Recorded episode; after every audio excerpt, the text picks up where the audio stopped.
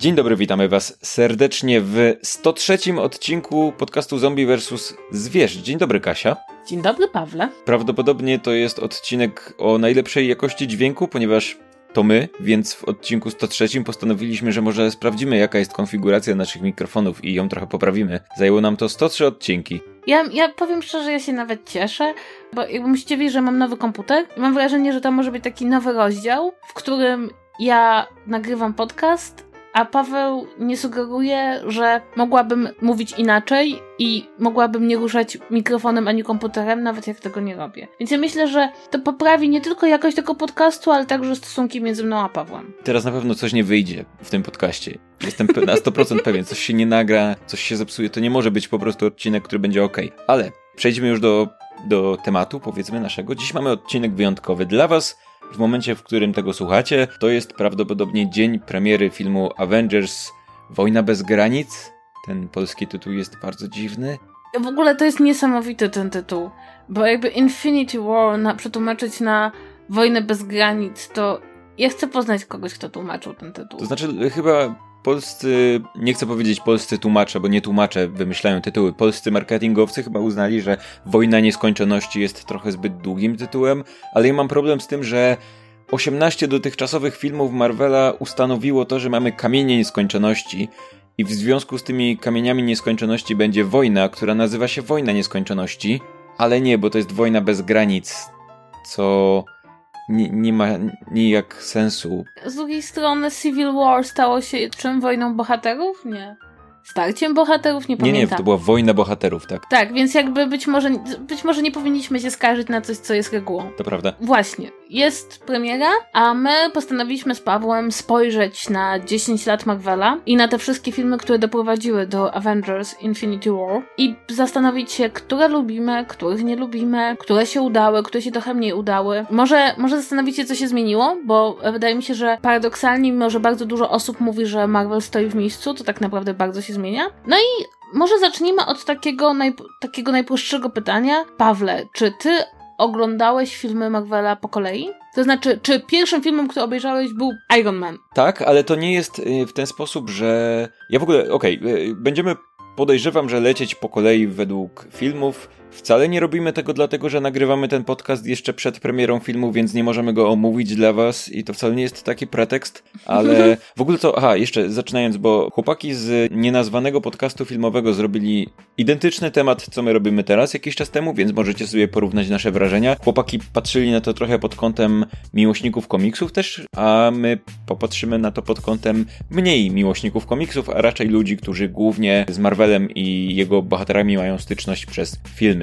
Więc będziemy lecieć po kolei. Pierwszym filmem jest Iron Man z dwa tysiące ósmego roku i odpowiadając teraz na twoje pytanie, ja ten film obejrzałem jak zszedł z ekranów na jakimś D V D albo coś takiego, nie wiem co było w dwa tysiące ósmym roku, to nie pamiętam tego. W każdym razie zdecydowanie nie byłem na etapie hype'u. Nie, nie byłem nahypowany od początku, bo ja byłem jednym z, jednym z tych ludzi, dla których yy, Iron Man to był nikt. W sensie nie kojarzyłem tego bohatera kompletnie. Pewnie jakbym zobaczył obrazek w internecie, to bym powiedział, aha, to jest jakiś koleś z komiksów, ale jakby kompletnie nie miałem pojęcia, kto to jest, czym się zajmuje, jaki jest jego charakter, a filmy komiksowe wtedy raczej nie kojarzyły się z naj, najwyższym poziomem. Było już po trzeciej części Spidermana od Sony, który to film nie był zbyt dobrej jakości. Pamiętam, że mi się strasznie nie podobał i po prostu zmiażdżył mo- jakąkolwiek moją ochotę na oglądanie filmów o superbohaterach, więc Iron Man po prostu przeszedł. No okej, okay, spoko. To znaczy, to jest bardzo ciekawe, bo ja z kolei e, uważam, że to jest okres, w którym jesteśmy po X-Menach, więc jakby już wiemy, jak dobre mogą być filmy na podstawie komiksów. Ja zawsze byłam niesłychanie przywiązana do X-Menów, więc dla mnie jakby... Do, do dzisiaj uważam, że X-Men dwa jest jednym z najlepszych filmów na podstawie komiksów. I pamiętam, że jak ogłoszono Ironmana, to jedną rzeczą, która dla mnie była wtedy ważna, to było to, że tam Robert Downey junior gra. Po prostu Robert Downey junior, który wtedy był aktorem znanym głównie z tego, że był w więzieniu. I że po tej super roli Chaplina na początku swojej kariery, zasadniczo rzecz biorąc, potem cała jego kariera była historią niepowodzeń. Zwolniono go z serialu Ali McBeal za nadużywanie narkotyków, trafił do więzienia i tu nagle, nagle robią z nim film i to ja wiedziałam, jakby zdawałam sobie sprawę, że Iron Man istnieje, ale nigdy nie czytałam żadnego komiksu z Iron Manem. I to było jeszcze, wydaje mi się, że to jest tak, że to było jeszcze w takim momencie, kiedy właściwie w Polsce to była taka luka, że jakby komiksy ju- nie wróciły, bo w latach dziewięćdziesiątych w Polsce wydawano komiksy, nie do końca legalnie chyba, ale potem tych komiksów takich Marvelowych bardzo długo nie było. Więc ja pamiętam, że to było tak, że wiedziałam już, że ta, ta postać istnieje, no ale nie miałam takiego emocjonalnego związku. Pamiętam, że ja poszłam do kina, poszłam do kina wiedząc już, że w Stanach Zjednoczonych ten film jest po prostu czymś niesamowitym. To znaczy, że jest fenomenem i przynosi takie pieniądze, których się nikt nie spodziewał. No i muszę powiedzieć, że to dla mnie było zauroczenie od pierwszego obejrzenia. To znaczy, mam wrażenie, że już potem żaden film superbohaterski nie był mnie w stanie tak zaskoczyć, bo już potem te filmy jakby wiedziałam, że mogą takie być, a dla mnie to był szok, jak zobaczyłam Ironmana, że to może być takie dowcipne, tak dobrze nakręcone, takie sprawne, z tak dobrze obsadzonym głównym bohaterem i tak nieprzepraszające za to, że rozgrywa się w jakimś świecie, w którym się jakieś rzeczy już zdarzyły i jakie rzeczy się jeszcze zdarzą. Mam takie dziwne poczucie, że te pierwsze filmy Marvela, które się pojawiły, dziś na nie się patrzy z taką dużą dozą krytycyzmu, powiedzmy, to znaczy wiele osób mówi, że Iron Man był tym filmem, który jasne przecierał szlaki, ale dziś to jest coś, czego nie da się oglądać. Wiele osób mówi tak też o Avengers, o wszystkich tych filmach, które były w pierwszej fazie. Ja niedawno oglądałem Ironmana, to znaczy gdzieś tam szedł w telewizji i często jest tak, że on gdzieś tam leci i po prostu gdzieś w połowie już znam ten film, więc gdzieś w połowie zaczynam go oglądać i jasne, to jest film, który z jednej strony przywołuje pewnego rodzaju nostalgię, kiedy oni dopiero się uczyli, jak to robić, ale mam wrażenie, że to jest film, który do dziś jest bardzo sprawny i taki bardzo złożony w, ca- w zgrabną całość, która być może nie jest oczywiście jakimś niesamowitym artystycznym osiągnięciem albo czymś takim, ale jest po prostu złożeniem elementów, które wydają się być bardzo oczywiste, do kupy w sposób, który jest niemalże perfekcyjny i jeżeli chodzi o taki origin story i to, że my wiemy, do czego to doprowadzi wszystko, ale i tak obserwowanie tego bohatera, który po pierwsze przechodzi jakąś tam wewnętrzną przemianę, a po drugie buduje te kolejne zbroje i tam dużo jest uwagi poświęcone na to, że on właśnie wiemy, że ta zbroja będzie, ale jeszcze jej nie widzimy w pełnej krasie do pewnego momentu. To naprawdę było fajne. Ja już, tak jak mówię, obejrzałem film. Wydaje mi się, że jak on wyszedł na jakimś V O D już, czy w jakiejkolwiek formie dystrybucji, bo to było dziesięć lat temu, więc okej, okay, pewnie nie było go na Netflixie, ale pamiętam, że jak go obejrzałem, to bardzo mi się spodobał, przy tym nie wydaje mi się, żebym na tym etapie wiedział, że to się szykuje się z tego jakieś uniwersum, to znaczy pamiętaj, że tam była, pier- tam była scena po napisach, ale jeszcze wtedy nikt nie wiedział, że są sceny po napisach i w ogóle śmiesznie się na to patrzy z perspektywy, bo dziś wiemy, do czego to miało doprowadzić, ale ja nie jestem nawet w stanie sobie jakby przypomnieć sobie, jak ja reagowałem na ten film, jak nie wiedziałem, że to ma być część jakiegoś uniwersum, bo nikt czegoś takiego nie robił w, w Hollywood, nie? Ale wiesz co, Paweł, a propos, a propos tego, jak się reagowało, to ja tutaj jakby wyskoczę trochę do przodu. Pamiętasz, że w Iron Manie dwójce w scenie po napisach pojawia się Nick Fury. Mhm. I o mój Boże, po prostu ja pamiętam, jak ja siedziałam tam na tej sali i pojawił się Samuel Jackson i ja wiedziałam, że to jest Nick Fury i że on wygląda, jak powinien wyglądać Nick Fury. I pamiętam to takie poczucie, że o mój Boże, jakim jestem nerdem, bo wiem, kto to jest Nick Fury. Teraz przewijamy tą taśmę kilka, na, kilka lat do przodu. Jakby no, Nick Fury to jest postać, którą wszyscy kojarzą. To znaczy, wszyscy kojarzą. Ludzie, którzy oglądają te filmy, nie musisz być znawcą komiksów, nie musiałeś nigdy mieć komiksu Marvela w ręku. I to jest takie bardzo śmieszne, bo ja miałam właśnie takie, na samym początku, jak kojarzyłeś pewne fakty, to miałeś takie poczucie, okej, okay, dobra, jestem taka fajna, bo znam komiksy. I z czasem to bardzo osłabło, dlatego, że ten świat się na tyle rozbudował, jest na tyle spójny i na tyle fajnie, jakby ma swoją własną ikonografię i swoją własną legendę, że że zasadniczo rzecz biorąc nikomu nie jest potrzebna wiedza z komiksów, no wręcz może popsuć zabawę, bo jeśli się czytało komiks Ekstremist przed obejrzeniem Ironmana trójki, no to można było być zawiedzionym, prawda?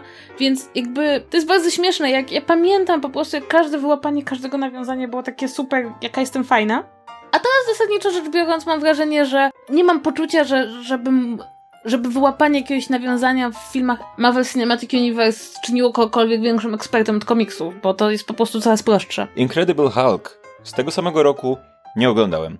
Do tej pory nie miałem o- okazji obejrzenia tego filmu. Do tej pory mam wrażenie, że zdania co do tego, czy on jest częścią Marvel Cinematic Universe, czy tak jest trochę częścią, czy nie do końca, mam wrażenie, że są podzielone. W sensie nikt się do tego filmu nie przyznaje chyba. Nie, tam się pojawia ten Stark. Tam wchodzi Tony Stark w jednym miejscu. Chyba w scenie po napisach w ogóle się pojawia, Nie, tak? nie, on się pojawia w samym środku filmu.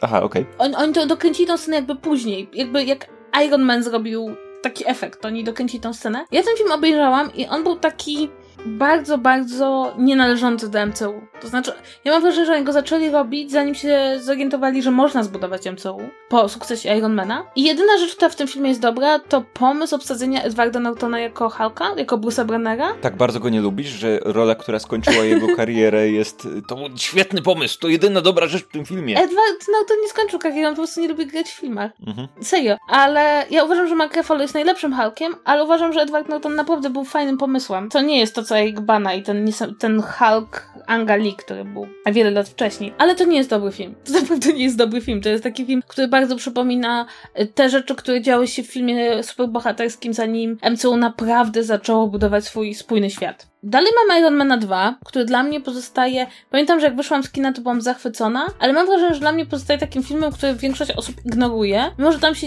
Tam jest naprawdę dużo fajnych scen. Wiesz co, ja wyszedłem z tego filmu zażenowany. I to był... Ja mam taką... Raz na jakiś czas w M C U pojawia się taki film, który przypomina mi o tym, że to są tylko filmy i to nie, nie stoi za tym żaden niesamowity geniusz i one nie wszystkie będą mi się podobać i raz na jakiś czas, wiesz, tak mnie przy, przyciąga do ziemi z powrotem. I jak już byłem zachwycony pierwszym Iron Manem, to obejrzenie drugiego mnie zawiodło. Pierwszy mi się super podobał, czekałem na tego drugiego już jakby na tym etapie i obejrzałem drugiego i stwierdziłem, co tam się dzieje? O co chodziło? Kompletnie mi się nie podobał, w sensie do dziś uważam, że z tych trzech Iron Manów to ten jest najgorszy. To, co z niego najbardziej zapamiętałem, to jest pijany Tony Stark, który sika do swojej zbroi na imprezie, którą zorganizował. Miałem takie poczucie second hand embarrassment w tym filmie, bo tam było pełno takich scen, że właśnie Tony zmaga się z alkoholizmem, problemami, cholera wie czym tak naprawdę i tam się dzieje dużo, ale mam wrażenie, że to za bardzo nie ma sensu. Pierwszy Iron Man był takim bardzo zgrabnym filmem. W sensie tam mam wrażenie, że tam nie działo się, nie działo się zbyt wiele. On nie był przegięty. Być może to wynikało z budżetu, czy z tego, że nie chcieli przeszarżować, a mam wrażenie, że Iron Man drugi to było okej, okay, teraz więc wrzućmy wszystko. Pierwszy się sprzedał, teraz wrzućmy wszystkie nasze pomysły. I mam wrażenie, że to był film, który był przeszarżowany i ja go bardzo nie lubię do tej pory. Znaczy ja mam wrażenie, że tam mi się podobało kilka scen związanych z tym, że jakby Stark widzi, że to, co czyni go superbohaterem, może go jednocześnie zabić i ten rodzaj konfliktu, który jest zupełnie inaczej zarysowany, był dobry. Problem polega na tym, że w tym filmie także byli klasyczni przeciwnicy i cały ten konflikt z nimi nie miał sensu. Plus jeszcze zdecydowano się, że to będzie ten film, w którym się wprowadzi Czarną Wdowę w sposób bardzo dziwny i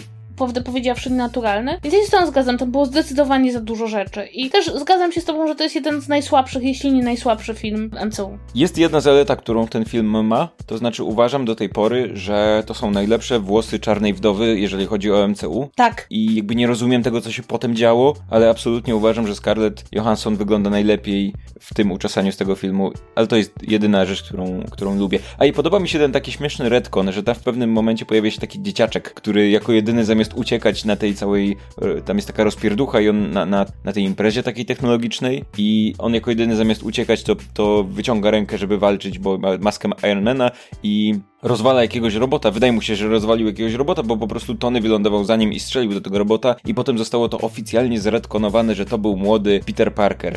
I oczywiście wszyscy wiemy, że to jest retcon, ale to jest taki fajny retcon, że to pasuje. W sensie to jest fajne i, i takie sympatyczne. I, I oglądając ten film po raz kolejny, widząc tę scenę i wiedząc, że oficjalnie zostało potwierdzone, że tak, tak, to był Peter, oczywiście, wszystko się zgadza, to jakieś takie się wydaje zgrabne i sympatyczne i, i też to lubię w tym filmie. Okej, okay, ale co, przechodzimy dalej, tak? Tak, i dalej jest Thor. Najbardziej kontrowersyjny film. Ja ci powiem szczerze, ja nie będę ukrywać, ja kocham Thora. I kocham Thora za trzy rzeczy. Po pierwsze, że mało osób pamięta teraz, że to był film, w którym grało dwie główne role dwóch totalnie nieznanych gości. Nikt nie wiedział, kim jest Chris Hemsworth i Tom Hiddleston, zanim nie zagrali w Torze. I nawet pamiętam do dzisiaj taki artykuł, który zamieściło chyba bodajże Variety, że Kenneth Branagh postanowił zatrudnić dwóch mało znanych aktorów, prawie że debiutantów na dużym ekranie. Nie, tam było kompletnie nieznanych aktorów. Tak, nie, kompletnie. To był, ten artykuł teraz krąży, nie, że to wielkie tak. ryzyko. O co chodzi? Oni mają tyle pieniędzy i zatrudniają jakichś takich dziwnych gości. Tak. I za to uwielbiam Tora, ponieważ uważam, że gdyby nie obsadzono Chrisa Hemswortha jako Tora,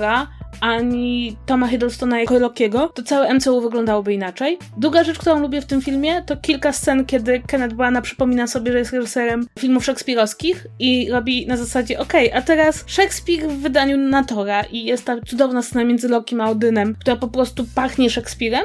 I trzecia rzecz, mam wrażenie, że paradoksalnie, mimo że ten film jest taki trochę plastikowy w tym, jak wygląda i taki trochę nienaturalny i ma bardzo słabą końcówkę, to bardzo łatwo wprowadza kosmos do tego świata. I to tak, że ja wyszłam z tora i miałam takie, okej, okay, dobra, teraz wiem, czym jest kosmos. I nie miałam takiego, ej, ale to jest dziwne, to nie pasuje. Nie, mi to jakby zaakceptowałam tą, to poszerzenie tej wizji świata, które zaszło dosyć szybko, bardzo wcześnie. I powiem szczerze, że dla mnie Thor zrobił dla M C U dużo więcej, niż mu się przypisuje. Thor dla mnie jest filmem, który nie był doskonały, ale całkiem go lubię i przede wszystkim to był dla mnie ten film, w którym zauważyłem, że okej, okay, tutaj się coś dzieje. W sensie jedyne filmy, które przed nim obejrzałem, to były dwie części Ironmana i wtedy jeszcze jakby nie do końca czułem, że to jest jakieś łączone uniwersum, a tutaj się pojawił Thor, tu się pojawiły już takie, mam wrażenie, że wyraźne sugestie, że okej, okay, to jest drugi, kompletnie inny film w tym uniwersum. I jasne, tam są rzeczy, które nie grały, czy to znaczy przede wszystkim ten wątek romantyczny w tym filmie jest taki, wydaje się, że on jest, bo... Bo powinien być.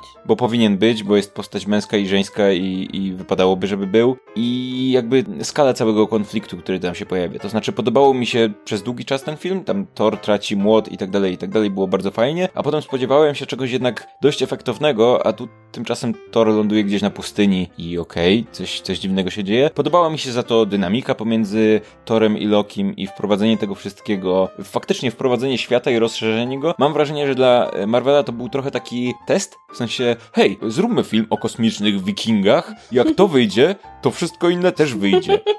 Tak, ale to ja się z tym zgadzam. Inna sprawa jest taka, że ponownie, to nie, wcale nie jest dlatego, że reżyser tego filmu jest moim ulubionym reżyserem, to mam wrażenie, że ten film bardzo wygrywa castingiem, to znaczy, ja sobie myślę, ilu osób nie byłoby w M C U, gdyby nie Thor i gdyby tego Thora nie obsadzał Kenneth Branagh i nie byłoby w nim Idrisa Elby, nie byłoby Kat Dennings przez kilka filmów, która jest w ogóle super, właśnie nie byłoby Hiddlestona, nie byłoby Thora i mam jeszcze do tego wszystkiego takie poczucie, że jakby wyobrażam sobie, że gdyby kto inny na przykład grał Lokiego, to Avengersi wyglądaliby zupełnie inaczej. I naprawdę mam do tego filmu olbrzymi sentyment właśnie ze względu na to, jak doskonale jakby wprowadził nowe postacie. No i jakby złamał też taką zasadę, że prawda, film o superbohaterach, którzy są w komiksie biali, muszą być biali także w filmie, ponieważ e, jeśli sobie przypomnimy tych kolegów Thora, no to tam wśród nich jest i osoba czarnoskóra i, i jest aktor pochodzenia japońskiego i to mi się bardzo, bardzo podobało, bo podejrzewam, że wielu amerykańskich reżyserów nie miałoby tak obsadzonego filmu, bo, bo to jednak jest troszeczkę różnica, czy ktoś jest brytyjskim reżyserem, czy, czy amerykańskim w podejściu do tego, więc ja bardzo, bardzo Thora lubię i jestem gotowa go bronić jak niepodległości. Okej, okay, przechodzimy dalej. Kapitan Ameryka, pierwsze starcie. Powiem od razu, uważam, że to jest świetny film. Absolutnie uwielbiam Kapitan Ameryka, pierwsze starcie. First Avenger to był w ogóle tytuł oficjalny, pierwsze starcie, polski tytuł, w sensie oryginalny tytuł First Avenger. Pierwsze starcie, okej, okay, zaczyna się tradycja dziwnych tytułów w M C U polskich, ale tam jest masa scen, które do teraz pamiętam. Cała ta kreacja tej postaci, która do dziś się ciągnie tak naprawdę. Wydaje mi się, że to było ciężkie zadanie, bo Kapitan Ameryka jest jednym z najważniejszych bohaterów, to znaczy każdy z nich był jednym z najważniejszych, ale ten jest wyjątkowo, wydaje mi się, trudny, dlatego że... Tak jak Superman, nie? Że Superman jest najtrudniejszym bohaterem D C i tak samo Kapitan Ameryka, że oni są inni, bo... Wiesz co, wydaje mi się, że przede wszystkim kwestia jest... Znaczy, że, że to jest jeszcze trudniejsze, no bo Kapitan Ameryka to jest koleś przebrany za amerykańską flagę i zrób to tak, żeby on wyglądał poważnie i tutaj to się udało, bo wprowadzono te tarcze i cały ten motyw tarczy wprowadzono najpierw jako ten taki quasi-humorystyczny wątek z tym dawaniem Hitlerowi w mordę i tak dalej, i tak dalej. Z drugiej strony mamy doskonałe wprowadzenie tego, jaką postacią jest, jest Steve Rogers tak naprawdę, nawet nie Kapitan Ameryka, ale kim jest Steve Rogers, ta scena z granatem, która się tam pojawia, gdzie żołnierze narzucony granat reagują ucieczką, a Steve jako jedyny rzuca się na ten granat, żeby osłonić pozostałych. To jest jakby jedna scena, w której doskonale do, dowiadujesz się, kim jest ten koleś. I tak samo scena bijatyki na początku. Absolutnie dowiadujesz się, kim jest ten koleś. I ja mam duży sentyment do tego filmu. Uważam, że zrobił wiele rzeczy niesamowicie. Uważam, że jest przestylizowany w pewnych kwestiach, to znaczy ma tego takiego bardzo komiksowego wilana, który ha, ha, ha. Prawie, że wypadałoby, żeby Red Skull w tym filmie miał jeszcze taki wąsik, którym mógłby, wiesz, kręcić. Ale, ale jakby w tej stylistyce estetyce drugiej wojny światowej, takiej właśnie troszkę przestylizowanej, przestylizowanej stylistyce, tak to, to ja dziś.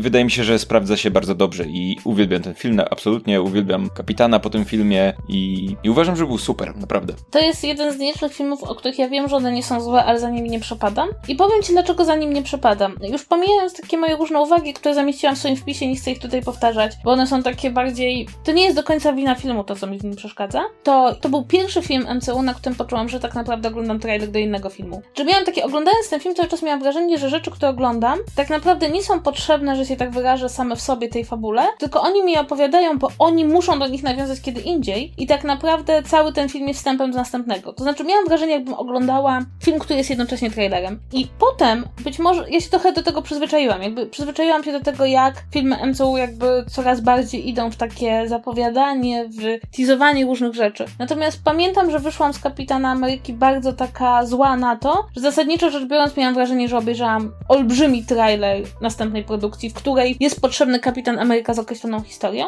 ale to powiedziawszy, im więcej czasu upływa czasu, kiedy obejrzałam Kapitana Amerykę, to tym bardziej doceniam ponownie casting i na przykład doceniam rzeczy, które dopiero potem zaczęły procentować, na przykład to, jak została zarysowana przyjaźń Kapitana i Buckiego, chociażby, która, prawda, potem staje się jednym z bardzo kluczowych elementów M C U, a wtedy tego jakby jeszcze nie było widać, jeszcze nie było tego wiadomo. No i też wydaje mi się, że naprawdę jacyś amerykańscy bogowie ze światów pobłogosławili speców od castingu, którzy zatrudnili Chrisa Evansa, bo mam wrażenie, że inny aktor, który miałby w sobie mniej takiej wrażliwości, ale także jakiegoś takiego... Znaczy, nawet jak Chris Evans wygląda jak Chris Evans ze swoją całą muskulaturą, to ty wiesz, że to jest ten chudy chłopak, który dostawał bęcki w Zaułkach Brooklynu. Mhm. Jakby on to umie zagrać i to wydaje mi się, że to, to jest niesłychanie ważne i gdyby jakiś aktor nie umiał tego zagrać, to byłoby nam dużo trudniej lubić Kapitana Amerykę. Tak. I teraz przechodzimy do najważniejszego filmu fazy pierwszej, kończącego go filmu pod tytułem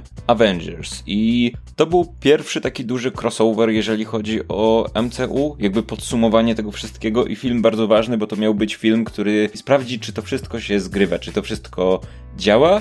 I to był film, który mi tak w pełni uświadomił, na czym to wszystko polega, bo ja pamiętam, że wcześniej tak nie do końca rozumiałem, czy te, te nawiązania między tymi filmami to są tak bardziej taki, taki żart, czy, czy żeby ludzie coś sobie kminili, kombinowali, do, do czego to ma dążyć, czy to tylko takie mrugnięcie okiem, ale jakby nic więcej z tego nie będzie. No i nagle się pojawiło Avengers. I pamiętam, że nie byłem wtedy jeszcze na tyle wkręcony, żeby strasznie czekać na Avengers, więc ja niestety, czego bardzo żałuję, nie byłem na tym etapie, że szedłem do kina na Avengers, żeby sprawdzić, kurczę, jak to wyszło, jak to wyszło. Miałem świadomość powstawania tego filmu, miałem świadomość, że te filmy coś łączy i tutaj jest jakaś taka historia, a okej, okay, ci bohaterowie się łączą, ale nie byłem w to jeszcze na tyle wkręcony, żeby się tym naprawdę emocjonować i pamiętam dokładnie, pamiętam jakby to było wczoraj, że zobaczyłem wyniki na Rotten Tomatoes i ja wtedy jeszcze jakoś nie, nie szczególnie śledziłem Rotten Tomatoes, pamiętam, że to był pierwszy film, który w ogóle sprawił, że ja zacząłem się przyglądać temu algorytmowi, dlatego, że ten film nagle się pojawił z dziewięćdziesiąt siedem procent wynikiem pozytywnych recenzji na Rotten Tomatoes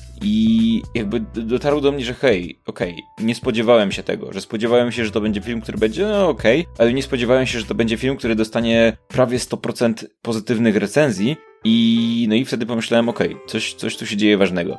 I co? Dobra, zacznij ty. Jak, jak ci się podobał Avengers? I jak według ciebie poradził sobie z czasem? Bo dla wielu ludzi Avengers to był film, który wtedy działał, a dziś jest nie do obejrzenia. Tak wiele, wiele takich głosów słyszałem, że to jest film, który się bardzo, bardzo zestarzał. Dwie rzeczy. Pierwsza jest taka, że jeśli bardzo pogrzebiecie na moim blogu, to znajdziecie wpis, w którym ja się zastanawiam, czy w ogóle Avengers będzie się dało zrobić i czy to ma w ogóle sens. Mam taki wpis, to znaczy, że Marvel planuje zrobić Avengers i czy naprawdę da się zrobić tak wielki film i czy ludzie pójdą na film, który wymagał znajomości wielu filmów wcześniej.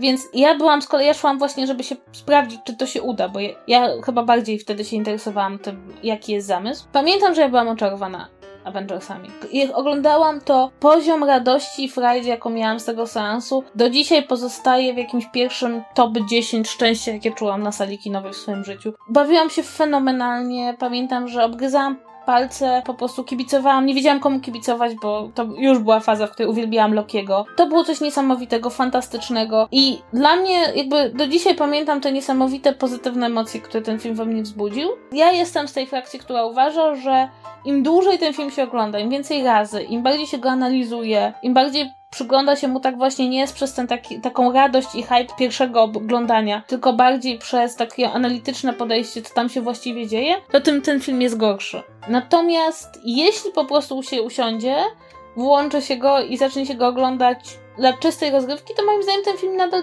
zupełnie dobrze gra, bo on ma dosyć prosto zarysowany problem, dosyć prostego przeciwnika i, i ma mnóstwo, moim zdaniem, zupełnie niestarzejących się scen, które być może dlatego jakby straciły swoją moc, ponieważ ludzie do nich ciągle nawiązują w takim fandomowym świecie. Ale zgadzam się, że rzeczywiście temu filmowi czas nie... nie robi dobrze. To znaczy, może nie tyle czas, ale właśnie to, że zaczęto na niego patrzeć dużo poważniej, być może dlatego, że kolejne fazy M C U przyzwyczaiły nas do tego, że żeby patrzeć na filmy troszeczkę poważniej. Ale jak na końcówkę pierwszej fazy M C U, to nadal uważam, że Avengers naprawdę są dobrym filmem. Ja całkiem niedawno obejrzałem ten film po raz kolejny i przyznam, że nie do końca rozumiem te głosy wszystkie, dlatego że jasne, w pewnym stopniu ten film pokazuje, jak tak naprawdę w ciągu tych, no wtedy już nie dziesięciu, bo to był dwa tysiące dwunasty rok, czyli sześciu siedmiu lat, jak bardzo się rozwinęło to uniwersum i jak bardzo zmieniło się tworzenie filmów. Ja w ogóle niedawno obejrzałem i polecam wszystkim obejrzenie sobie zwiastuna Avengers na YouTubie. Zwiastun Avengers pokazuje, jak bardzo zmieniło się w ogóle w ciągu tych paru lat, zmienił się sposób tworzenia zwiastunów filmowych. W sensie to jest zwiastun, który dziś, jakbyś go obejrzała, to byś stwierdziła, no nie, nie ma opcji, żeby to był prawdziwy zwiastun, to musi być jakaś fanowska przeróbka i tam idzie taka jakaś muzyka, taki pop rock w tle i są kompletnie losowe sceny i jakby to, w jaki sposób są konstruowane dziś zwiastuny, mam wrażenie, że w ogóle absolutnie by nie przeszedł ten zwiastun, on tak bardzo się zestarzał i mam wrażenie, że to trochę podobnie jest z tym filmem jako takim, to znaczy jak się gdzieś na niego patrzy, no to on jest, powiedzmy, w wielu aspektach jest kiczowaty w sposób, w jaki, na, na jaki dziś M C U by sobie nie pozwoliło, chociażby patrząc na strój Kapitana Ameryki, który jest tam bardzo bardzo dziwny i dziś absolutnie nikt by takiego stroju mu nie dał i jakby to jest trochę dotyczy całej tej pierwszej fazy, tam wszystko było troszkę plastikowe, troszkę naiwne, troszkę takie zbyt wymuskane, nowe i, i właśnie tak, tak trochę jak, trochę fanowskie powiedziałbym się, wydaje z dzisiejszej perspektywy. I jasne, to oczywiście widać po tym filmie, ale jednocześnie ciągle uważam, że to jest film, który jest świetnie skonstruowany, ma świetne sceny, które do teraz działają na emocje, właśnie te takie pierwsze spotkanie tych bohaterów, docieranie się ich. To jest bardzo klasyczna historia, tak, bardzo, bardzo klasyczna historia, gdzie grupa bohaterów najpierw się nie lubi, a potem się zaczyna lubić i uczy się współpracować, ale wydaje mi się, że to do dziś działa bardzo bardzo fajnie i do dziś. Jasne, jesteśmy teraz przyzwyczajeni do tego, że oglądamy tych wszystkich typów razem na ekranie, ale mam wrażenie, że ja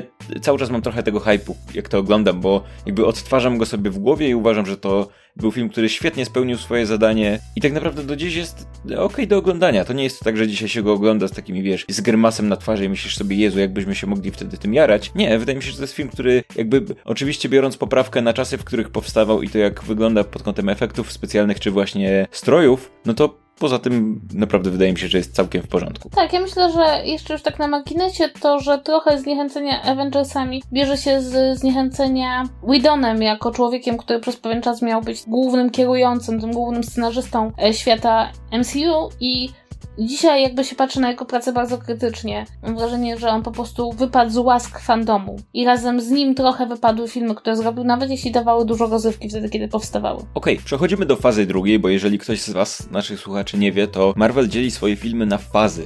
I chyba zaczynamy łapać zadyszkę, bo Iron Man trzy jest filmem, który... Ja pamiętam, że on w ogóle miał bardzo dobre recenzje, jak wyszedł. Może nie bardzo dobre recenzje, ale ludzie dostrzegali w nim wiele pozytywów, przede wszystkim związanych z tym, że to jest film, który pokazuje... To jest film o Tonym Starku, a nie o Iron Manie. I potem jakby mam wrażenie, że ludzie trochę o tym zapomnieli, a pamiętają głównie absolutnie koszmarnego Villana i wiele... bardzo dziwnych scen i problemów tonalnych i rzeczy, które się dzieją, a potem ich nie ma i tak dalej, i tak dalej. W ogóle, jakie jest twoje wrażenie z Iron Mana trzy? Znaczy, ja pamiętam, że przede wszystkim Iron Man trzy to dla mnie zawsze pozostanie film, który strollował wszystkich swoim trailerem, bo to był taki chyba jeden z pierwszych przypadków, którego trailer zapowiadał zupełnie inny film, niż w końcu dostaliśmy. Ja pamiętam, że w Iron Manie trzy były rzeczy, które mi się niesamowicie podobały. To były te ataki paniki Tonego Starka i do dzisiaj pamiętam, że zrobiło na mnie wrażenie, jakby to przedłużenie tego, jak Jak to, co się wydarzyło w poprzednim filmie, może wpływać na stan psychiczny bohaterów następnym. Natomiast ten film miał po prostu tak dużo różnych pomysłów. On się zaczynał co trzy sceny od nowa. To jest dla mnie coś takiego, co ja bardzo często widzę w filmach, które uważam za nieudane. Znaczy jest tak dużo pomysłów, że te trzy sceny trzeba jakby zacząć od nowa, wprowadzić jakiś wątek. Tam jest w ogóle cały ten wstęp, który jest taki strasznie dziwny. Uważam, że on jest lepszy od Iron Mana dwa, ale osobiście pamiętam, że byłam zawiedziona tym filmem, chociaż uwaga, uwaga, ja go widziałam trzy razy. W, raz w IMAXie i rzeczywiście, co, co mi się podobało, to moim zdaniem Iron Man trzy ma fenomenalną muzykę. To znaczy doskonale mu się sceny akcji zgrywają z muzyką. No i moim zdaniem Ben Kingsley, który tam gra tego mandaryna, ma całkiem fajną rolę. Byłam trochę nim zaskoczona, więc przy czym dla mnie pod koniec on kompletnie jakby, przynajmniej ja takie mam poczucie, że on kompletnie traci jakby pomysł na Tonego Starka i też robi pewne rzeczy, których potem nie kontynuuje. To znaczy jakby Tony Stark w jakiś sposób decyduje się na operację, która ostatecznie tam sprawi, że będzie mógł funkcjonować bez tego świecącego czegoś w swoim organizmie, ale jakby żaden późniejszy film do tego bezpośrednio nie nawiązuje. Miałam wrażenie jakby takiego dziwnego, zrobili jakby film, który bardzo przesunął bohatera do przodu, ale potem jakby oni potrzebowali nadal tego samego bohatera, w związku z tym więcej do tego nie nawiązywali. Ja mam w ogóle pewien problem z, z tym właśnie czymś świecącym w klacie Tony'ego Starka, to znaczy jak oglądałem po raz pierwszy Iron Mana jeden, to byłem przekonany absolutnie, że ten jeden mały reaktor to jest rzecz, która umożliwia mu działanie tak jak działa. W sensie on jest jedyną osobą na świecie, która jest w stanie nosić taką zbroję, dlatego że ma ten reaktor. Okej, okay, jasne, oczywiście można by powiedzieć, no to niech sobie ktoś przyklei ten reaktor, nie wiem, do czoła czy coś takiego, ale okej, okay, dla mnie to było usprawiedliwienie. Ale potem w drugim filmie to zostało porzucone, bo tam War Machine się pojawił, który jest yy, zwykłym gościem, w sensie nie ma żadnego reaktora w klacie i działa dalej, czyli dlaczego kapitan nie dostał też takiego stroju, byłby super. Jakby nie, nie rozumiem tego do końca. I w trzecim filmie Tony traci ten reaktor i wszystko jest okej, okay, w sensie dalej nosi zbroję i ja nie rozumiem tego do końca i warto tu też zwrócić uwagę na to, że w tych trzech filmach, w każdym z nich Tony Stark walczy z jakąś złą wersją siebie, w sensie bohaterem, który jest bardzo podobny do niego, jest jego złym odpowiednikiem. Sposób konstruowania wilanów w filmach yy, z Tonym Starkiem, z Iron Manem, mam wrażenie, że nie mają pomysłu na to, że za każdym razem to jest jakaś postać, która jest trochę przeciwieństwem Tonego Starka i albo próbuje wykorzystać w jakiś sposób jego technologię, albo jest jakoś z nim związana, ale jest jakby, motywacje tych postaci są z reguły takie, że nienawidzą Tonego Starka. Po prostu mu zazdroszczą. Wiesz co, wracając do pierwszego Iron Mana, jaki jest plan, o, jak się nazywa, o, Obi się nazywa, Obdaja, tak? Jaki jest jego plan? On do pewnego momentu próbuje przejąć firmę Tony'ego, jakby zablokować mu pewne działania i tak dalej, i tak dalej, handlować z przestępcami czy terrorystami, okej. Okay. Ale w pewnym momencie uznaje, że super pomysłem będzie zbudowanie sobie wielkiej zbroi i wybiegnięcie na miasto i rozwalanie samochodów. No prędzej czy później ta zbroja mu się, nie wiem, wyładuje czy cokolwiek, ktoś ją z niego wyciągnie, więc, znaczy jego z niej wyciągnie, więc jakby do czego ten plan miał doprowadzić tak naprawdę ostatecznie? A jak przy tym jesteśmy, to drugi Thor. Thor Mroczny Świat. Ja powiem tak. Ten film jest niedobry. Ma fatalnego vilana, który jest do tego wszystkiego marnowaniem aktora, bo to jest przecież Christopher Eccleston, czyli dziewiąty doktor. Ma totalnie spieprzoną geografię Londynu, bo do Greenwich nie da się dojechać z Charing Cross metrem w dwa przystanki. I ogólnie rzecz biorąc, ten film się rozpada na milion kawałków, po prostu jest tak, jest tak mało spójny. I ja nie jestem w stanie po prostu go nie lubić, dlatego że tam jest tyle fajnych scen między Lokim a Thorem. I to takich scen, które moim zdaniem sprawiły, że ta relacja, która została tak bardzo poważnie i tak bardzo antagonistycznie nakreślona w pierwszym Thorze, zaczyna przypominać relacje rodzeństwa i zaczynamy troszeczkę rozumieć to, co się potem będzie działo między bohaterami. I ja zgadzam się z każdym, kto powie, że Thor Mroczny Świat to jest zły film, ale ja zawsze się dobrze bawię, jak go oglądam. Tak, jakby mniej więcej się zgodzę. To znaczy, to był film, który zdecydowanie po mnie spłynął, powiedziałbym, w dużej części, ale faktycznie jakby relacja Thora i Lokiego jest w tym filmie naprawdę bardzo fajna. Rzeczy, które dzieją się w Asgardzie, są bardzo fajne i, i tak, jakby nie mam wiele do powiedzenia. To jest film, który zasłynął przede wszystkim tym, że ma legendarnie złego vilana. W sensie nie, że jest zły i jako...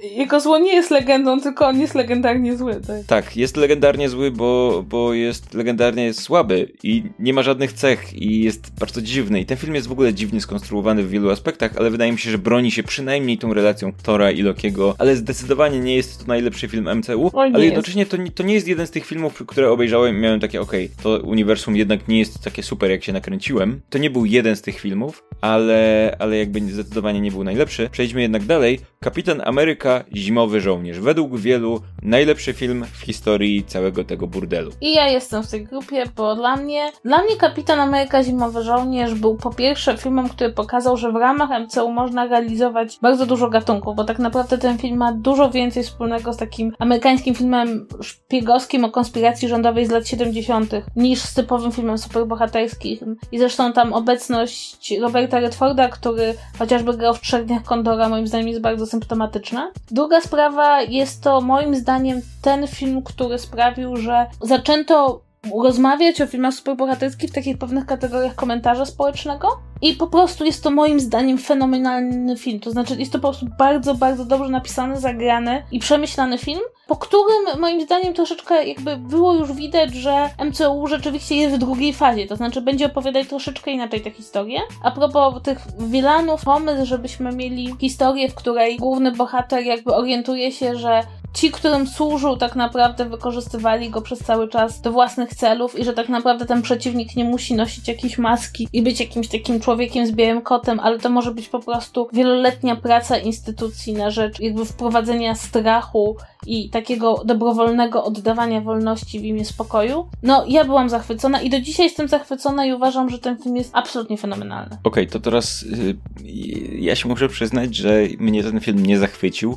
To znaczy był dla mnie okej. Okay. Obejrzałem go, stwierdziłem, że jest w porządku, że faktycznie ta stylistyka jest nieco inna niż to, co do tej pory widzieliśmy w filmach M C U, ale jakoś tak nie czułem się jakiś taki super, hiper zachwycony tym filmem. Być może powinienem go obejrzeć po raz kolejny, bo ja go widziałem tylko raz w kinie i jakoś nie czułem nigdy takiej potrzeby, żeby go oglądać po raz kolejny. Być może gdybym go obejrzał teraz, to bym się zachwycił faktycznie i bardzo lubię ten film, w sensie bardzo mi się podobał, ale nigdy nie rozumiałem tego, że tego takiego zachwytu i wow, najlepszy film ever, najlepszy film w ogóle w historii M C U. W jakiś sposób, nie wiem, co, coś tam było takiego, co, co sprawiło, że... Że ci nie grało. Nie powiedziałbym, że, że mi nie grało, albo że po mnie spłynął, bo on mi się podobał, ale jednocześnie wyszedłem bez jakiegoś niesamowitego zachwytu, a z tego, co słyszałem, wynika, że ludzie wyszli z niesamowitym zachwytem. Za to kolejny film. Tutaj obrócą się nasze role, dlatego, że to są Strażnicy Galaktyki, również rok dwa tysiące czternasty. Absolutnie chyba mój ulubiony film M C U, jeżeli chodzi o filmy w ogóle. Film, który przez długi czas uważałem, że w ogóle nie chcę, żeby był częścią M C U, bo uważałem, że to jest jakby samo w sobie tak fajne dzieło, czy tak fajny świat, czy, czy tak fajna historia, że ci bohaterowie zasługują na to, żeby mieć własne uniwersum. Żeby to była uniwersum Strażników Galaktyki i żeby to była seria w ogóle filmów tylko z nimi. I to, że oni są częścią M C U, a wtedy już trochę mi przeszkadzało to, że te filmy zaczynały być właśnie trailerami dla siebie nawzajem i że oni prędzej czy później trafią do Avengers gdzieś, że zaczną z nimi współpracować. Obawiałem się, że, że to nie będzie coś fajnego. Film, który widziałem najwięcej razy zdecydowanie z filmów M C U i absolutnie mnie kupił. Uważam, że był doskonale zrealizowany. Do dziś uważam, że to jest film niemalże bez wad w ramach tej swojej konwencji, tym czym jest. Ale z tego co wiem, tak jak mówię, nasze role są odwrócone, bo ty, tak jak mówiłaś już kiedyś w podcaście, chyba nie jesteś jakoś tak szczególnie zachwycona czy zajarana Strażnikami Galaktyki? Nie, nie, dla mnie ten film, no nie wiem, być może to jest kwestia poczucia humoru, być może tego, że ja to teraz nie polubiłam głównego bohatera, może to, że tam naprawdę Wielan moim zdaniem jest na, jakby on jest cały niebieski, czarne elfy były czarne, ale oni są na podobnej liście Wielanów, którzy są dlatego, że powinni być. Natomiast przy tych wszystkich zastrzeżeniach to jest jedyny film M C U, na którym płakałam. Po prostu jak Groot mówi "We are Groot" i jak Rocket Raccoon patrzy na niego i, i go dotyka łapką i tak widzisz, że on będzie płakał, to ja po prostu tak ryczałam w kinie. Nigdy, na, nigdy w żadnym momencie innym M C U tak nie płakałam. I do dzisiaj uważam, że scena, w której potem Rocket tak siedzi i tak patrzy na tą gałązkę i przychodzi Drax i go tak klepie po pleckach, jest najbardziej wzruszająca scena w ogóle w historii M C U. I nawet jak o tym mówię, to mam łzy w oczach. Więc jakby... Uważam, przy całych moich zastrzeżeniach do tego filmu, na przykład uważam, że Bradley Cooper naprawdę ja go, jakby uważam, że Rocket Raccoon to jest jego rola i uważam, że jest fenomenalna i jest jedną z najlepszych ról w całym M C U, więc jakby ja mam wobec Strażników dużo zastrzeżeń, ale rzeczywiście to było trochę co innego i też przywróciło mi taką wiarę, że, że M C U może robić rzeczy kompletnie inne. Nie trochę inne, tylko kompletnie inne. Tak, a ponieważ M C U jest złośliwe, to po moim takim punkcie, jakby najwyższym punkcie, powiedzmy, gdzie uznałem, że wow, to był super film, ale oni robią fajne filmy. Jestem totalnie zachwycony. Nastąpił Avengers: Czas Ultrona, czyli film, który Oj, obejrzałem go, pamiętam, że go oglądałem z Dawidem ze Sfilmowanych, pozdrawiam, i ten film się skończył i miałem takie, okej, okay, bardzo chcę, nawet nagraliśmy taką recenzję, ta recenzja gdzieś jest na kanale Sfilmowani, gdzie ja, ja nie jestem zadowolony z tej recenzji do teraz, bo ja widzę, że ja trochę próbowałem się oszukać, to znaczy siedziałem przy, przed kamerą i ja bardzo chciałem lubić ten film, bo tu już byłem na tyle, śledziłem to uniwersum, że hype był absolutnie nakręcony i podkręcony do granic możliwości.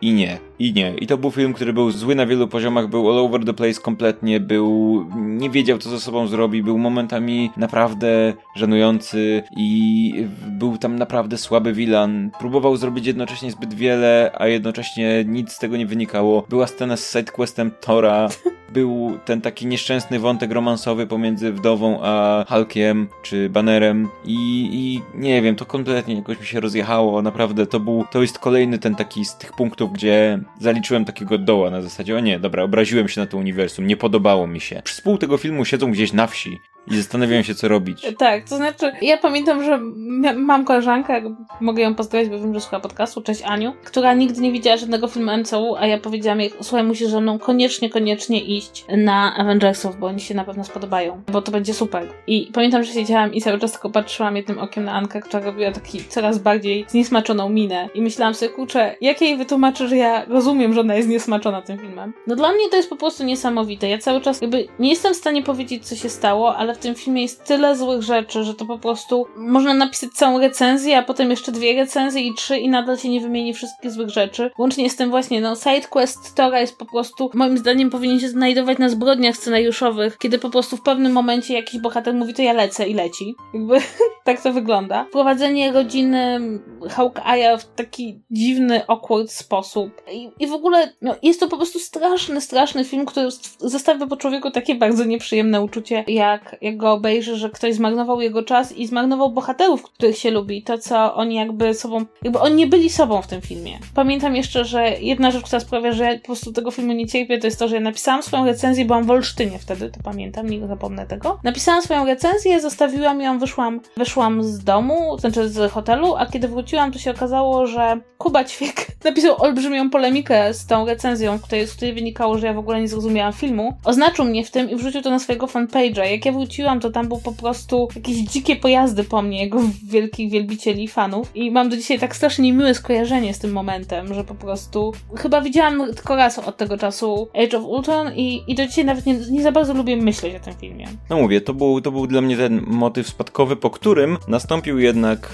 Ant-Man i Ant-Man jest dziwnym filmem, to znaczy to, to było od początku bardzo... Ja, ja nie rozumiem do końca tego filmu. W sensie on, obejrzałem go, okej, okay, on był sympatyczny, w zasadzie trudno powiedzieć, jaka była jego rola, bo Ant-Man jest bohaterem, który od początku widać, że on nie ma być jakimś istotnym elementem tego uniwersum, ale mimo to z jakiegoś powodu ten film sam w sobie wydaje się być jakimś takim trochę żartem. Okej, okay, jego się fajnie oglądało, ale potem obejrzałem go drugi raz i uważam, że to jest film, który jest doskonały na jeden raz. To jest film, który się fajnie ogląda jako taki heist movie. Pokazał faktycznie po raz kolejny, że można z tymi filmami robić coś innego. I to był film, który się fajnie oglądało, jak był zaskakujący, bo on tam miał elementy, które zaskakiwały, humor, który w nim był, pewne wizualne kwestie, które się tam pojawiały, fajna relacja rodzinna, która była zarysowana, fajny bohater, sympatyczny również, jak był pozbawiony swojego super hiperstroju, zaskakujące elementy w rodzaju zmiana breloczka z czołgiem w naturalnej wielkości czołg. Ale to jest film, który strasznie mnie męczył przy drugim oglądaniu, bo mam wrażenie, że połowa uroku tego filmu to jest to, że on jest w jakiś sposób zaskakujący, a jak już nie masz tego zaskoczenia, to się strasznie dłuży i jest strasznie męczący. To ja pamiętam, że mi się bardzo podobało to, że on był taki, takim mniejszym filmem po tym wszystkim, że on był takim filmem, który nie był kolejnym ratowaniem świata całego i podobała mi się lekkość tego filmu i ja bardzo lubię aktora w głównej roli, Paul Rudd gra główną rolę i ja go też bardzo, bardzo lubię. Ja się bardzo dobrze bawiłam. Najbardziej mi się jednak podoba pierwsza scena, w której niesamowicie odmłodzili Michaela Douglasa i ja miałam takie wow. Jakby to był pierwszy raz, widziałam tak dobrze wykorzystaną technikę odmładzania aktorów. I to było dla mnie niesamowite. Natomiast rzeczywiście zgadzam się z tym, że to jest bardzo, bardzo film na raz. To jest taki typowy film o superbohaterze. Że go oglądasz, jest fajnie jak go oglądasz, ale jak go skończysz oglądać, napiszesz recenzję, no to możesz potem do chipsów go raz obejrzeć, ale nic do głębszego analizowania. A dlaczego nakręcono film o Ant-Manie? Moim zdaniem dlatego, że Ant-Man jest członkiem podstawowej grupy Avengers. Tej takiej historycznie podstawowej. To znaczy inaczej, ja się spodziewałem, że ten film powstanie ewentualnie i że ten bohater będzie potem się pojawiał w innych filmach, ale powstaje drugi film o Ant-Manie i, i tego już kompletnie nie rozumiem. Ale dobra, ale jakby nie mówmy o filmach, których jeszcze nie ma i które nie wiemy nawet kiedy wyjdą. Słuchaj, przechodzimy do fazy trzeciej i tutaj myślę, że ponieważ zbliżamy się powoli już do godziny nagrania, to przebiegniemy przez nią szybko, zwłaszcza, że, i to jest bardzo istotne, o wszystkich z tych filmów mieliśmy odcinki podcastu, więc jakby nie chcemy się absolutnie powtarzać i robić podsumowania filmów, o których są odcinki, których recenzje i omówienia są w odcinkach, więc przejdźmy bardzo szybko przez to, żeby was nie zanudzać. Kapitan Ameryka, Wojna Bohaterów. Ja uważam, że to jest absolutnie doskonały film i ja uważam, że to jest lepszy film niż Zimowy Żołnierz, również dlatego, że był pięknym pokazaniem, że to uniwersum jest w tym momencie tak skonstruowane i działa tak dobrze, że jesteś w stanie zrobić film, w którym wierzysz w motywację tych bohaterów i to, że oni zaczynają walczyć ze sobą jest... Ja pamiętam, że my tygodniami w naszym gronie znajomych dyskutowaliśmy o tym, kto ma rację w tym konflikcie, który jest absolutnie cudownie zarysowany. Jest zarysowany w tym jednym filmie fantastycznie. Jest zarysowany w świetny sposób, który do dziś odbija się czkawką. Ma duży wpływ na uniwersum. Oczywiście, to jest, mam wrażenie, że taki film, który jest mega zrośnięty z tym uniwersum. To znaczy uważam, że jeżeli ktoś obejrzy Wojnę Bohaterów bez kontekstu i nie śledząc tego uniwersum, to kompletnie nie skuma, co się dzieje i dlaczego ludzie się tym emocjonują, więc jakby można to postrzegać jako jego wadę, ale jednocześnie poza tą jedną drobną rzeczą uważam, że jest absolutnie doskonały w tym, co ma robić i doskonale robi to, co ma robić. To znaczy ja powiem szczerze, że mi się w nim najbardziej podobało to, że udało się zarysować konflikt, w przypadku którego wiesz, że bohaterowie nie są się, nie są w stanie pięściami go rozwiązać. I dla mnie ta ostatnia scena, kiedy bohaterowie się biją i w dużym stopniu starają się jakby właśnie przy pomocy tej swojej znanej metody pięści rozwiązać sprawę, to nie wystarczy, tej sprawy się nie da rozwiązać w ten sposób. To nie jest konflikt na pięści. To jest właściwie konflikt, którego się nie da rozwiązać. I też uważam, że tam jest taka jedna scena, to jest spoiler, olbrzymi spoiler, kiedy jakby Tony ogląda to, ten film, na którym, z którego wynika, że to Bucky doprowadził do wypadku, w którym zginęli jego rodzice, znaczy rodzice Tonego, i kapitan Ameryka próbuje bronić Buckiego, a w tym momencie Tony mówi, ale on zabił moją mamę. I to jest takie niesamowite, kiedy masz tego faceta w tej wielkiej zbroi, a jednocześnie masz wciąż tego chłopaka, który stracił rodziców i nie jest w stanie się z tym pogodzić. I to jest po prostu tak poruszająca scena, bo ona właśnie wyjmuje nas trochę z tej kategorii filmu superbohaterskiego i wstawia nas w taką kategorię filmu o ludziach, którzy stają w obliczu konfliktów, które są nie do rozwiązania. No i poza tym to jest film, który fenomenalnie wprowadza y, Czarną Panterę. Przychodzi T'Challa i po prostu wie, że ten człowiek jest mądrzejszy od nich wszystkich. Okej, okay, dalej. Doktor Strange. Uważam, że to był film, który był w porządku, ale był zdecydowanie za późno, to znaczy to był naprawdę solidnie poprowadzony origin story, tylko mam wrażenie, że w trzeciej fazie już jednak oczekiwałem od Marvela czegoś więcej niż solidnie poprowadzony origin story, więc to był film, który był okej. Okay. Jakby nie mam, nie mam mu nic do za- zarzucenia, uważam, że udowodnił, że doprowadzono do perfekcji, po prostu to wprowadzenie bohatera był świetnie castingowany, castowany, jakkolwiek obsadzony. to powiedzieć, obsadzony, ale jakby poza tym spłynął po mnie, szczerze mówiąc. Ja muszę tylko powiedzieć, że dla mnie to jest po prostu ten film, to nie był film, tylko to był najgorzej ukryty zjazd kosmitów na Ziemi, ponieważ zarówno Benedict Cumberbatch, jak i Tilda Swinton, jak i Maz Mikkelsen, moim zdaniem, oni bardzo próbują dawać ludzi, ale im nie wychodzi, więc ja to uważam, że to po prostu jest jakiś taki, nie wiem, może światowi reptilianie uznaje, że też chcą mieć swój film w M C U. Okej, okay, Strażnicy Galaktyki, część druga. Mamy obszerne omówienie w podcaście tego filmu, który w zasadzie stało się rantem, dlatego że ja uwielbiałem Strażników Galaktyki po pierwszym filmie, po drugim filmie stwierdziłem, że nie, już ich nie lubię. Absolutnie uważam, że to był straszny crap ten film. To jest chyba najgorszy film z M C U, jeżeli chodzi o moje wrażenie, to znaczy zawiódł mnie zdecydowanie bardziej niż Avengers dwa, jakby to jest film, który kompletnie się nie klei i wow, ten film był tak kiepski, naprawdę. Wiem, że wielu osobom się podobał, dla mnie był, tam, tam był jeden dobry wątek i to był wątek Yondu i uważam, że okej, okay, ten wątek był w porządku, szkoda, że film nie skupił się wyłącznie na tym wątku, bo jest tam wiele naprawdę zmarnowanego czasu, zmarnowanych pomysłów i rzeczy, które mnie zwyczajnie denerwowały i, i triggerowały, jak, jak postaci, które już miały swój rozwój, zostały z tego rozwoju cofnięte tylko po to, żeby film trwał. I miał chyba z osiem godzin ten film, tak mi się wydaje. Dla mnie po prostu to był film, który był przefajnowany. I jak ja nie lubię tego słowa w odniesieniu do filmów, to dla mnie to jest po prostu kwintesencja tego, co się stało w tym filmie. Wszystkie rzeczy, które były ludzkie, jakby zostały zasłonięte przez to, że musi być jeszcze fajniej, jeszcze więcej i, i po prostu bardziej kolorowo i jeszcze bardziej dowcipnie i z większą ilością gagów. I, i nawet jak ten film w pewnym momencie zaczyna dotykać jakichś prawdziwszych emocji, to się zaczyna ich bardzo szybko bać i pędzi tylko po to, żeby je zasłonić jakimś żartem. Spider-Man Homecoming. Powrót Spider-Mana do M C U. Bardzo sympatyczny, trochę nietypowy film, bo dla zdecydowanie młodszego odbiorcy, ale jednocześnie nie próbujący robić po raz kolejny origin story Spider-Mana i z bardzo sympatyczną relacją Tony'ego Starka i młodego Petera Parkera. Trochę według mnie problem ma z tym, o czym tak naprawdę jest.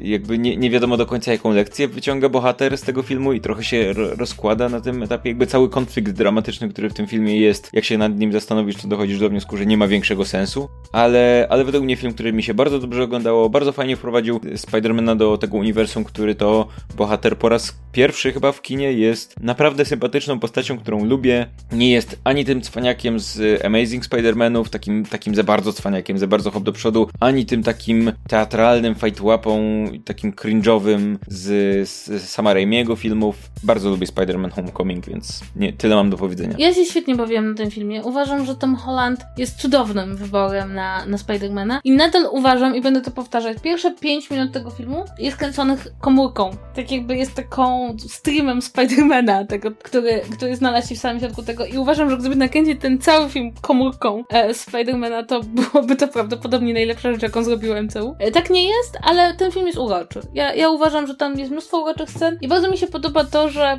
ten film jakby pokazuje naszego bohatera, który jest takim nerdem, ale on jest nerdem bez angstu. I mi się to tak strasznie podoba, bo mieliśmy angstującego Petera Parkera w tych pierwszych Spider-Manach, w tych drugich Spider-Manach, a to jest Peter Parker bez angstu, który ma kumpli, znajomych i swoje kółko, który, z którym jeździ tam na, na zawody i jakieś takie naukowe i naprawdę bardzo to polubiłam w tym filmie. Mhm. Okej, okay, i teraz mamy dwa ostatnie filmy, Thor Ragnarok i Czarna Pantera. Oba po raz kolejny to podkreślam, bardzo szeroko omawialiśmy w podcaście i oba uważam, że były świetne, każdy na swój sposób. Gdybym się teraz miał zastanowić, który z tych filmów bardziej mi się podobał, to miałbym dużą trudność, bo wydaje mi się, że dlatego jakby mówię o tych filmach obu naraz, to są filmy, które dzieliło kilka miesięcy, a jednocześnie są kompletnie różne stylistycznie, w kwestii poczucia humoru, w kwestii tego, w jaki sposób są skonstruowane i według mnie to są filmy, które właśnie pokazują to obecne M C U, te sytuacje, w której te filmy potrafią być od siebie naprawdę bardzo różne i bardzo różne stylistycznie i bardzo różne w kwestii tego, co próbują powiedzieć. Nie potrafię tak do końca powiedzieć, który mi się bardziej podobał. Zdecydowanie jakby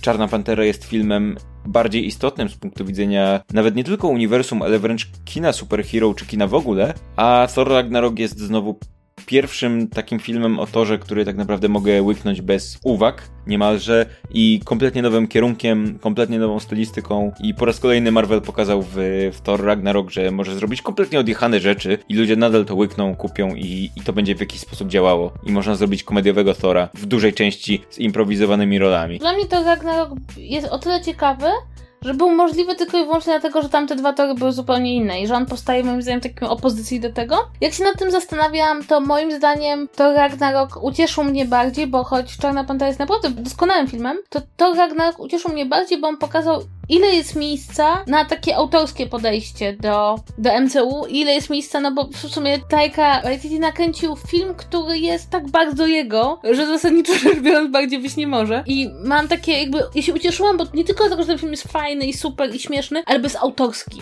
I ja bardzo jakby czekam na to, być może w fazie czwartej czy piątej, autorstwa w filmach będzie więcej, bo one wtedy będą bardzo różne, nawet jeśli będą miały do siebie bardzo podobne fabuły. I co? Tyle jeżeli chodzi o filmy Marvela do tej pory. Za rogiem, a dla was już teraz w kinach, Avengers, Wojna bez granic albo Infinity War. Wydaje mi się, że to jest film najważniejszy do tej pory, bo to nie jest tylko film, który kończy tę trzecią fazę. Avengers jeden kończyło pierwszą fazę, Avengers dwa drugą fazę. Ten film, mam wrażenie, że jest podsumowaniem dziesięciu lat historii Marvela. Tak naprawdę jakby pierwsze zajawki tego filmu pojawiły się w pierwszych Avengers, tak? I to jest rzecz, której mam wrażenie, że nikt w kinie na, na tę skalę nie robił. Takiego crossoveru. Jak im to wyjdzie, to naprawdę szacun. Naprawdę duży szacun. Bracia Russo zrobili Wojnę Bohaterów, więc pokazali, że są w stanie zrobić naprawdę świetny film, w którym pojawia się ogromna liczba postaci, a tu się pojawi ich jeszcze więcej. Czy im to wyjdzie? No możecie się przekonać już teraz w kinach. I co? Za tydzień usłyszycie nasze podsumowanie na ten temat, więc co? To było nasze podsumowanie dotychczasowych filmów w Marvel Cinematic Universe. Możecie napisać nam komentarz, co uważacie wy o tych filmach. Tak, i jaki jest wasz ulubiony i czy na przykład macie taki film, wobec którego są jakieś powszechne opinie, czy jakiś element, który się nikomu nie podoba, a wy go właśnie lubicie, bo to jest moim zdaniem najciekawsze. Właśnie ludzie, którzy lubią tak trochę na przekór filmy albo postacie. Na przykład może ktoś z was uważa, że mroczne elfy były naprawdę dobrymi przeciwnikami dla Thora i miały swoje motywacje. Mhm, oczywiście, na pewno, na pewno ktoś jest, kto tak uważa. Ludzie uważają naprawdę dziwne rzeczy w internecie. Okej, więc napiszcie nam komentarz. Tyle od nas na dziś. Wpadnijcie na naszą stronę podsłuchane kropka p l. Mamy nową stronę, która jest fantastyczna, która jest przepiękna i są tam różne rzeczy. Między innymi możecie tam zobaczyć, jakie są najnowsze odcinki podcastów realizowanych przez nas w ramach podsłuchane kropka p l, więc już nie musicie sprawdzać każdego podcastu po kolei. Wystarczy, że wejdziecie na podsłuchane kropka p l i tam jest wszystko. Jest tam też link do naszego sklepu, linki do wszystkich naszych social media, których mamy bardzo dużo, więc nie będziemy ich teraz wymieniać. I jest też tam dodatek do Chroma. I to jest bardzo istotne, jeżeli macie Chroma, taką przeglądarkę internetową, taka rzecz, w której takie okienko, że tam się wpisuje i się trafia na różne strony internetowe, to możecie sobie zainstalować nasz dodatek i w tym dodatku znajdziecie też listę wszystkich naszych odcinków i ten dodatek będzie rozwijany, być może pojawią się tam jakieś powiadomienia albo możliwość słuchania odcinków bezpośrednio w przeglądarce bez potrzeby wchodzenia na stronę internetową albo YouTube'a. I też inna nowość, która się pojawiła, bo mamy bardzo dużo nowości, pojawiła się grupa podsłuchane kropka p l, to jest podsłuchane kropka p l slash grupa. Jak wpiszecie ten link w przeglądarce, traficie na naszą grupę na Facebooku, która rozkręca się powoli, ale mamy dużo planów w tej kwestii. Na razie nie będziemy ich zdradzać, ale będą się działy rzeczy. I jeżeli chcecie się z nami w jakiś sposób skontaktować, to zapraszamy na naszego maila kontakt małpa zombie versus zwierz kropka p l. I co? Tyle od nas w tym tygodniu. Trzymajcie się, pa pa! To na razie, cześć!